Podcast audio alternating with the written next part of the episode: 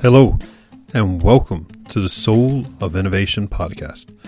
I am the host, Thomas Anglero, and my mission for this podcast is to share with you those private thoughts and reflections that I have being one of the top keynote speakers around the world on technology, motivation, and innovation.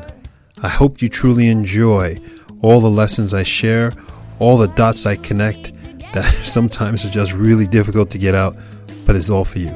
I truly hope you enjoy this episode. Welcome to the Soul of Innovation podcast. I am Thomas Anglero, and I want to share with you a gift the gift of visualization, the power of visualizing your future, and as they say, manifesting, making it happen. It actually works. It works. It works. It works. You control your destiny. You have to visualize it. This is not joke. This is not hyperbole. This is not, uh, you know, whatever, the hippie mumbo jumbo. Let me give you a bunch of stories of people in my life and how visualization has been the key to their success and the key to their demise. This one person, this first person I want to share with you, he grew up extremely wealthy. And I mean, extremely wealthy, not just millions. I mean, and not just tens of millions, lots and lots of money. That's how he grew up. Him and his his family, his brother, brothers and sisters. And then when they got to around eleven, they lost it all because their uncle, who was then given the power of the family money, just you know wasn't that smart with the money. But for those 11 years, his mother trained him on how to live wealthy, the wealthy mindset. That living in opulence, that taking uh, private airplanes all over the world, having the best of the best, that is the only reality that there was. And this guy, that was it. His DNA was encoded that that was his default basis of life. At 11, when he, they lost all the money, or his uncle lost all the family's money, and everybody started out, it was at zero, his DNA was encoded for one thing, and that was to live a life of opulence, of extreme wealth. He then went to school, got his degree, went back to school, got a bunch of more degrees, kept on working. And today, and I'm filtering a lot of information because I don't want to um, invade his privacy, he is back to being insanely wealthy. And never throughout this whole time, like I talked to him about it because I was so impressed with him. Why or how did you did you focus on being wealthy? And what he told me was, I never focused on being wealthy. I always was. It was, it was meant to be.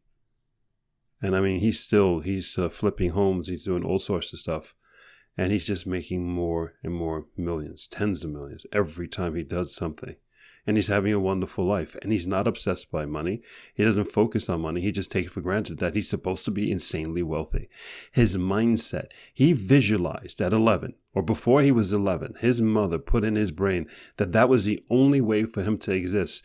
So he went to school. When he bought a car, he bought a house. When he married, whatever he did, his visualization was, I am to be massively rich. And it happened. He put in his work. It's not like he sat on his sofa. You cannot sit on your sofa.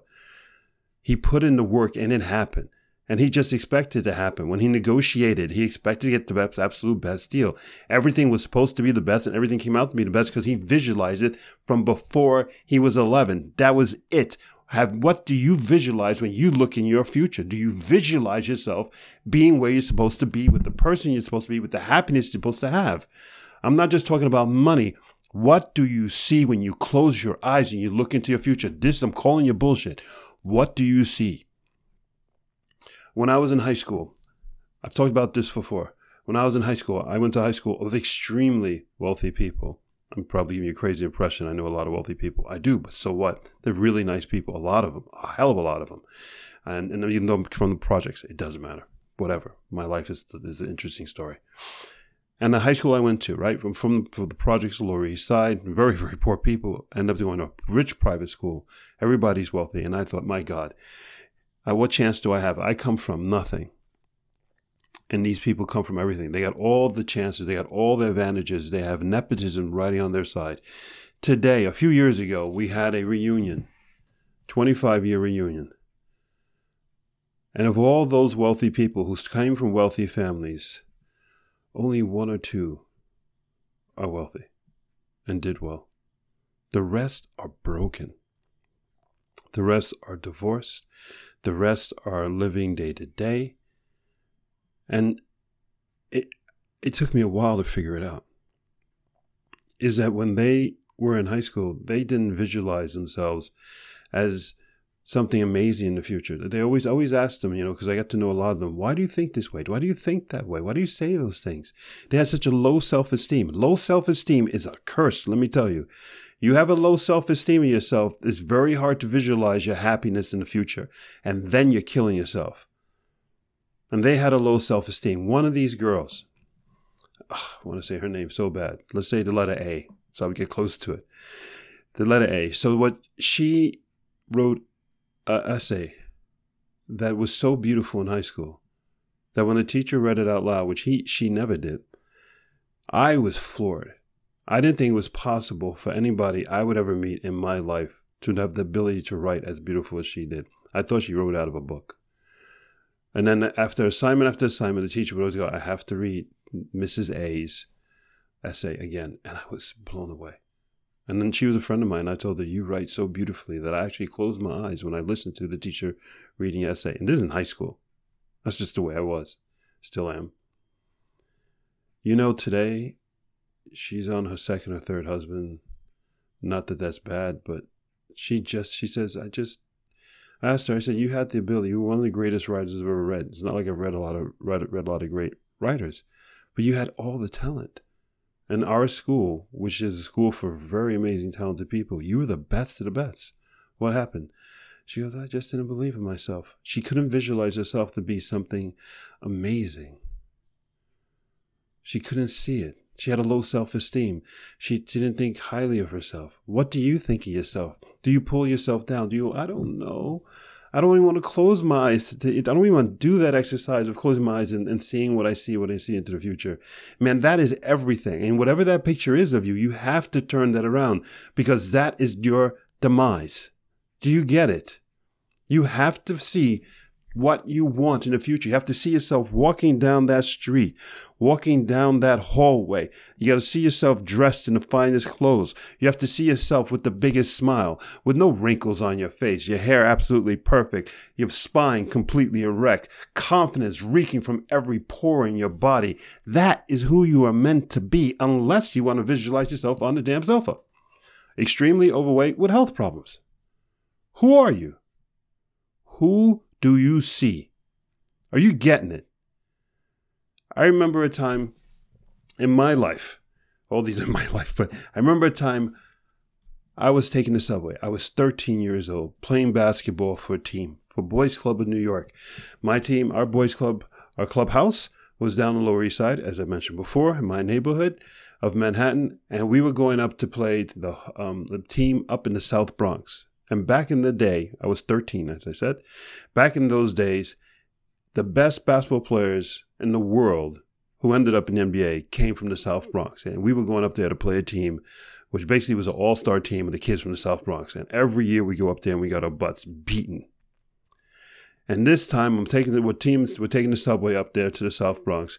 And I'm sitting there and everybody's joking around as we always did on the subway, right? It's what you do when you're a kid. But I was sitting there by myself and I just had this picture, this video was playing in my head of me playing up there and me doing this move that I really wasn't familiar with and I was killing it. It was an unstoppable move going to the basket, making a basket every time. I would go left around people, score. Go right around people, score. Jump up, shoot over people, score. And I was enjoying this train ride and I was going, wow, what the hell is happening? This movie of me playing out this thing is playing over and over.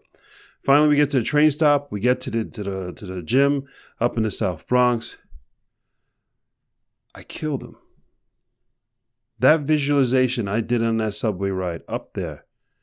I don't know if that was a glimpse of the future or was me visualizing and then making the future happen. But let me tell you something. It happened. I killed him. The same moves. Left, right, over, under, It was amazing. I'll never forget that because I understood at that moment, I didn't know it was visualization then. But that's what it was. I visualized myself being the best basketball player I've ever seen, doing things that I've never been trained to do, and I was doing it. Visualization, when you visualize yourself doing something, it will happen. It won't happen. I think this was very rare that it happened only a half hour an hour later after I had the visualization. I think that's very rare. But in my lifetime, I've visualized myself out of every situation that I've been in. And one time I was in a really tough situation, unemployed for a hell of a long time. But I visualized myself being where I needed to be. And it took years before I got there. And during that time, you cannot sit on your ass and not do anything and wait and say, I'm visualizing, it's going to happen. What are you, stupid? You grind, you bust your butt, you do everything you got to do, and you keep on visualizing. Because then the universe or God, Jehovah, whatever you want to call it, this incredible force will help you and put you in front of the people or and put you in the situation where you're supposed to say what you're supposed to say, make the right turn or left turn you're supposed to make. This is what it's all about. You getting off your butt, you seeing you, you believing you, letting go of that insecurity, building up that confidence, saying, Yes, this is who I am. Who are you? Take a moment right now. Feel my energy. Who do you see when you close your eyes and you look in the future? Whoever that is, rewrite that. Make it better, make it bigger, make it more powerful, make it more enigmatic, make it enormous. Now, in your personality, you may not want that, and that's fine. But don't make it weak. Don't make it sick. Don't make it feeble. Make it powerful. When I visualize myself in the future, I see somebody who is even more powerful than it is today. And guess what? My superpower in the future is that I see myself standing there with pride, charismatic, and quiet. That's what I see. I see so much people giving me respect, and I'm not saying anything that my presence does all the talking for me. Do you understand? That is a big visualization that I have. And maybe I'm there today, but it's not big enough. push and push and push and push and push and push and go and go and go. Right now, with all the stuff going on in the world, nobody's going to help you. Close your eyes, visualize. Open your eyes, open your eyes and go. Achieve it. Do it. It's going to be hard. People aren't going to help you. People won't understand you because they can't see what you see when you see your future. You got to achieve that on your own. And it's okay. You're not alone. I love you. I'm with you. I got your back. You're never alone. I got your back. I'm telling you, you can do this. You can do this. It is meant to be. It is in your DNA. It is written in the universe for you to achieve your happiness, your success, your wealth, whatever you want to achieve, the love that you want to have. You just have to visualize it.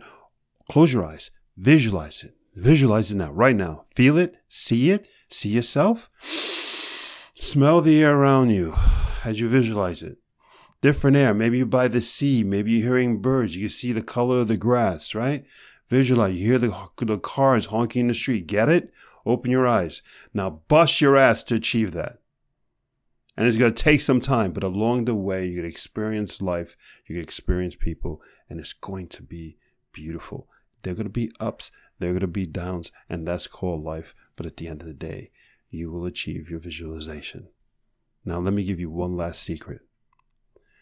When you achieve that visualization, you then close your eyes and visualize yourself again, achieving more.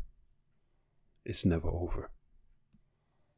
When I was on that subway ride going up to the South Bronx, and I had that visualization, and after the game was over, and I realized that I actually did I, I lived out that dream, that visualization. I didn't go, is it over? The first thing I did was, can I do that again? I want more. Isn't that beautiful? You've been given a gift, a gift of visualizing your future. And when you achieve that visualization, you can close your eyes and visualize even more, forevermore. Your future is yours whenever you want it, as much as you want it. Go forth and spread beauty and light and visualize your life to happiness, success, love, and wealth. This is Thomas Anglero. I love you. You are not alone. You'll never be alone. I'm always here for you. Until the next time. Thank you for listening to that episode. If you want to contact me, you can contact me on my website at anglero.com, and you can also subscribe to the newsletter. Or you can find me anywhere on social media with Facebook, YouTube, Instagram, and Twitter. Thank you so much, and I hope to hear from you very soon.